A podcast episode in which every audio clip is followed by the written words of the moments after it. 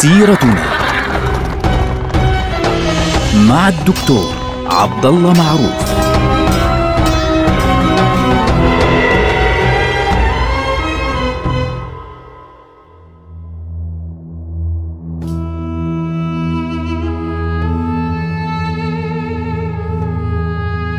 السلام عليكم ورحمة الله وبركاته. سيرتنا سيرة هذه الأمة ونحن الآن في العهد العباسي مع أبي جعفر المنصور. أبو جعفر المنصور ثاني خلفاء بني العباس، الخليفة المهيب، الخليفة الشجاع الحازم القوي. كان أمامه خطر كبير في بداية حكمه اللي هو عمه عبد الله بن علي فأرسل إليه أبا مسلم الخراساني فقضى عليه وسجنه. بعد ذلك طبعا بعد سنوات قتله. الذي يهمنا هنا إنه نظر أبو جعفر المنصور في العالم الذي حوله لسه الدولة ما زالت تثبت حتى الآن يعني لم تمتد الأمور ولم تمتد في كل مكان حتى هذه اللحظة لكن أمامه كان خطرا شديدا جدا هو أبو مسلم الخراساني. أبو مسلم الخراساني هو الشخصية التنفيذية الأهم في بداية الدولة العباسية. يعني لما أرسله الإمام إبراهيم إلى منطقة خراسان أمره بأن يحشد الأنصار وأن يبدأ بالدعوة إلى العباسيين.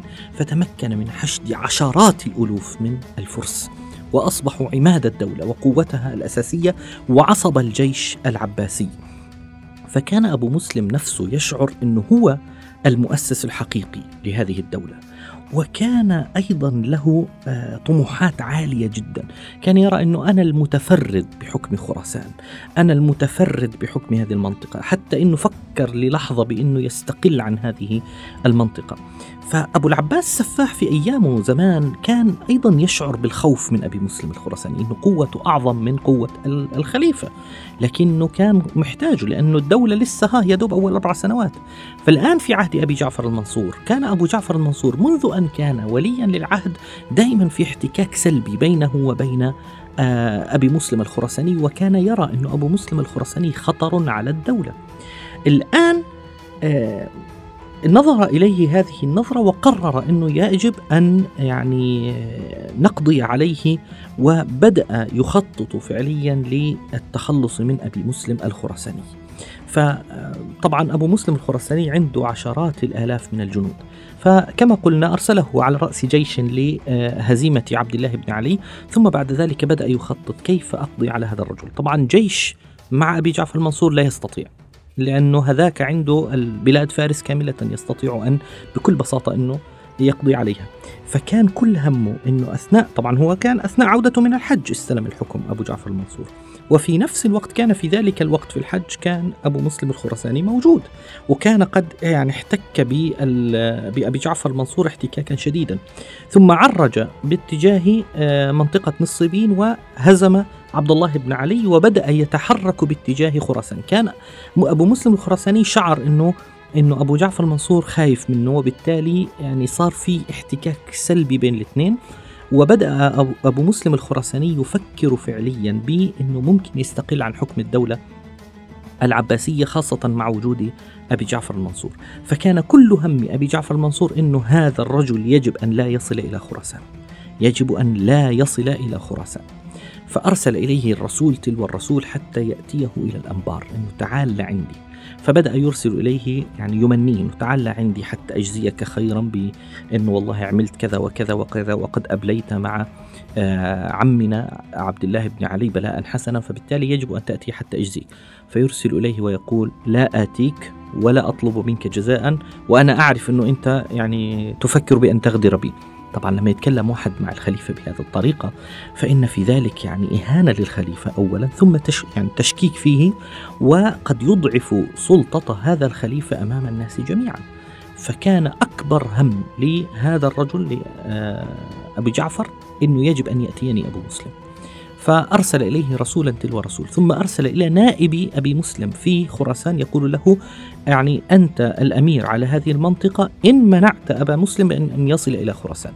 فأرسل إلى أبي مسلم يقول له إن لم نخرج لقتال أئمتنا وسادتنا وإلزم طاعة إمامك ولا تفكر بالعودة إلى خراسان دون إذنه.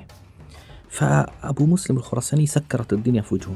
واللي زاد الطين بلة إنه أبو إنه أبو جعفر المنصور أرسل إليه واحدا من أصدقائه من أصدقاء أبي مسلم. فأرسل له رسالتين. أول رسالة كان فيها تطيب خاطر وتسهيل وتخفيف وتعال ولا تخاف وإلى آخره.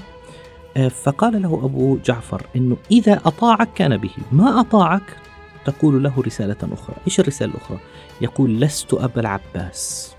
وأنا بريء من بني العباس. إن لم أتول أمرك بنفسي ولو وكلتك إلى غيري ولو خط البحر لخطه ولو اقتحمت النار لاقتحمتها حتى آتيك فأقتلك بنفسي.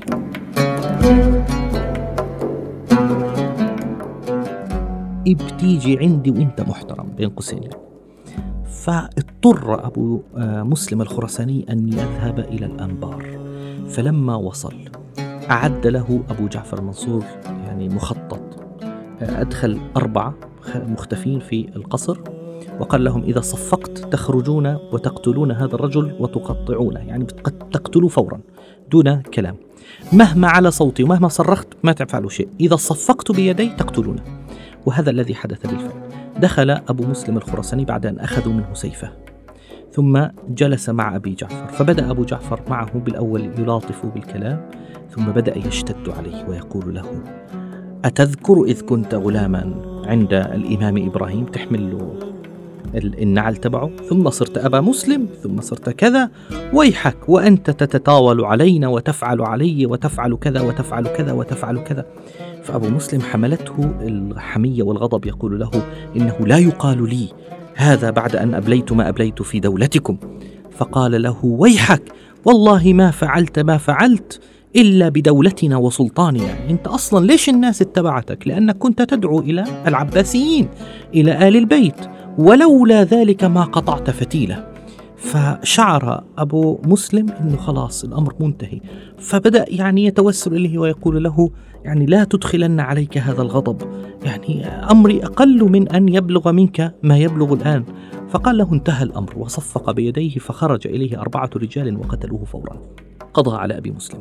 طبعا قتل أبي مسلم الخراساني في كان ذلك في الخامس والعشرين من شعبان سنة 137 للهجرة، يعني في السنة التالية من تولي أبي آه أبي آه جعفر المنصور حكمه.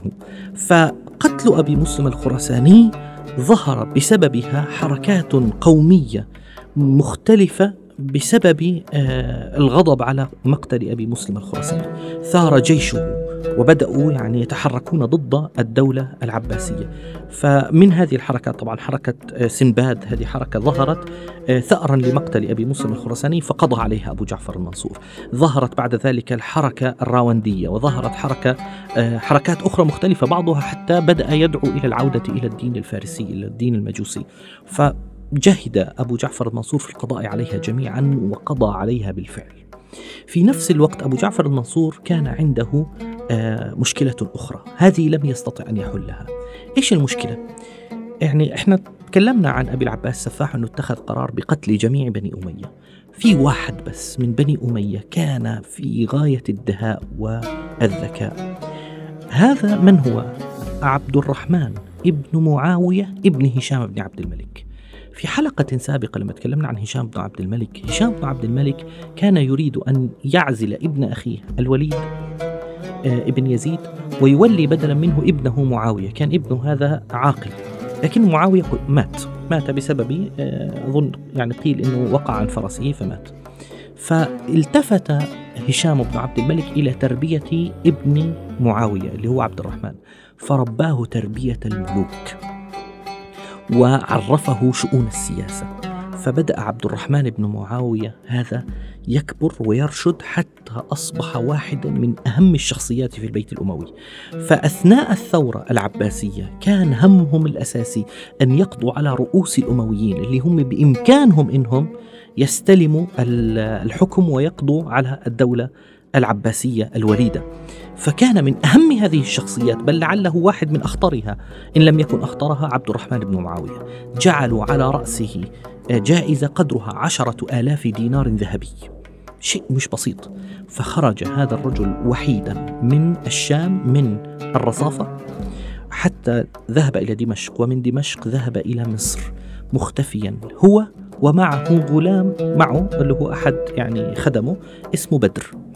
وتحرك الطرفان حتى وصل المغرب. تخيل ير يعني يهرب حوالي خمس ألاف كيلومتر على قدميه هو وبدر وحدهم.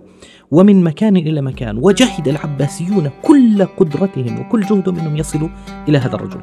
ليش كان بده يروح على المغرب؟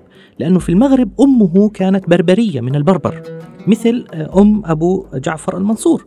فكانت أمه من البربر فلذلك كان يريد أن يذهب عند أخواله. فذهب إلى هناك والتجأ إلى المغرب قبل أن يصل إليها حكم بني العباس. وأرسل هذا الرجل خادمه بدر إلى الأندلس. فتحرك بدر باتجاه الأندلس وعمل هذا الرجل هو الآن الرجل التنفيذي. فتحرك هذا الرجل بكل يعني بكل قدرته وكل دهائه وذكائه تحرك باتجاه الأندلس وبدأ يجمع فيها كلمة القيسية فعليا ضد اليمنيه الموجودين. في هناك انقسام بين العرب الموجودين في الأندلس وبدأ يجمع الأنصار إلى دعوة عبد الرحمن ابن معاوية. حتى تمكن من تشكيل عصبة فيهم وعبر عبد الرحمن بن معاوية بعد أن أرسل له خادمه بدر يقول له تعال أقبل الأندلس تنتظرك. فعبر مضيق جبل طارق ونزل الأندلس وقاد جيشا حتى دخل إلى قرطبة. ثم بعد ذلك تحرك في كل الأندلس حتى بسط سلطانه الكامل عليها. حاول العباسيون بعد أن ثبت حكمه أبي جعفر المنصور حاول بكل قوته أن يذهب إلى آه، الأندلس. طبعا المغرب بسط حكمه عليها لكن حاول أن يدخل الأندلس فهزمهم عبد الرحمن بن معاوية أكثر من مرة. فبالنهاية أبو جعفر المنصور قال خلاص لا أستطيع. الأندلس انفصلت. فانفصلت الأندلس كانت أول إقليم ينفصل عن جسد الدولة العباسية. لذلك إحنا ذكرنا سابقا أنه أكبر دولة إسلامية حكمت في التاريخ الإسلامي كانت الدولة الأموية. ليه؟ لأنه الدولة العباسية بعد تأسيسها مباشرة انفصل عبد الرحمن بن معاوية بالأندلس. طبعا لم يسمي نفسه خليفة كان يقول الأمير ابن الخلفاء حتى لا يجد العباسيون عليه حجة. أنه والله هذا يدعي الخلافة. فلا لم يدعي الخلافة. كان يسمي نفسه الأمير ابن الخلفاء. وأسس لنفسه حكما مستقلا في الأندلس. فانفصلت الأندلس وبالتالي الدولة العباسية في أقصى اتساع لها كانت أصغر من الدولة الأموية كانت نقص الأندلس. ماذا كانت ردة فعل أبي جعفر المنصور على هذا الأمر؟ أبو جعفر المنصور في يوم من الأيام يقول أتدرون من صقر قريش؟ قالوا يا أمير المؤمنين أنت. طيب كالعادة طبعا. فقال لا لست أنا. سكتوا. قالوا فأبو العباس سفاح قال لا. قالوا فعلي بن أبي طالب. قال لا. فراحوا على الأعداء بين قوسين. فقالوا فعبد الملك بن مروان؟ قال لا. فمعاوية بن أبي سفيان قال لا. إن كل رجل من هؤلاء يعني كانت له عصبة واستلم الحكم ممن بعده ممن قبله. صقر قريش عبد الرحمن بن معاوية. رجل خرج وحيدا على قدميه من أقصى المشرق حتى عبر إلى أقصى المغرب فعبر الأندلس وحده ودخلها وثبت حكمه فيها فهو والله صقر قريش. يضرب أبو جعفر المنصور بهذه الكلمة مثلا رائعا في الاعتراف بالطرف الآخر إنه الطرف الآخر قوي وأحترم قوته. وفعلا ثبت الحكم لعبد الرحمن ابن معاوية لذلك سمي الداخل لأنه دخل الأندلس. ثبت حكمه وصار لقبه صقر قريش. أطلقه عليه من؟ أبو جعفر المنصور. نلقاكم على خير. والسلام عليكم ورحمة الله وبركاته.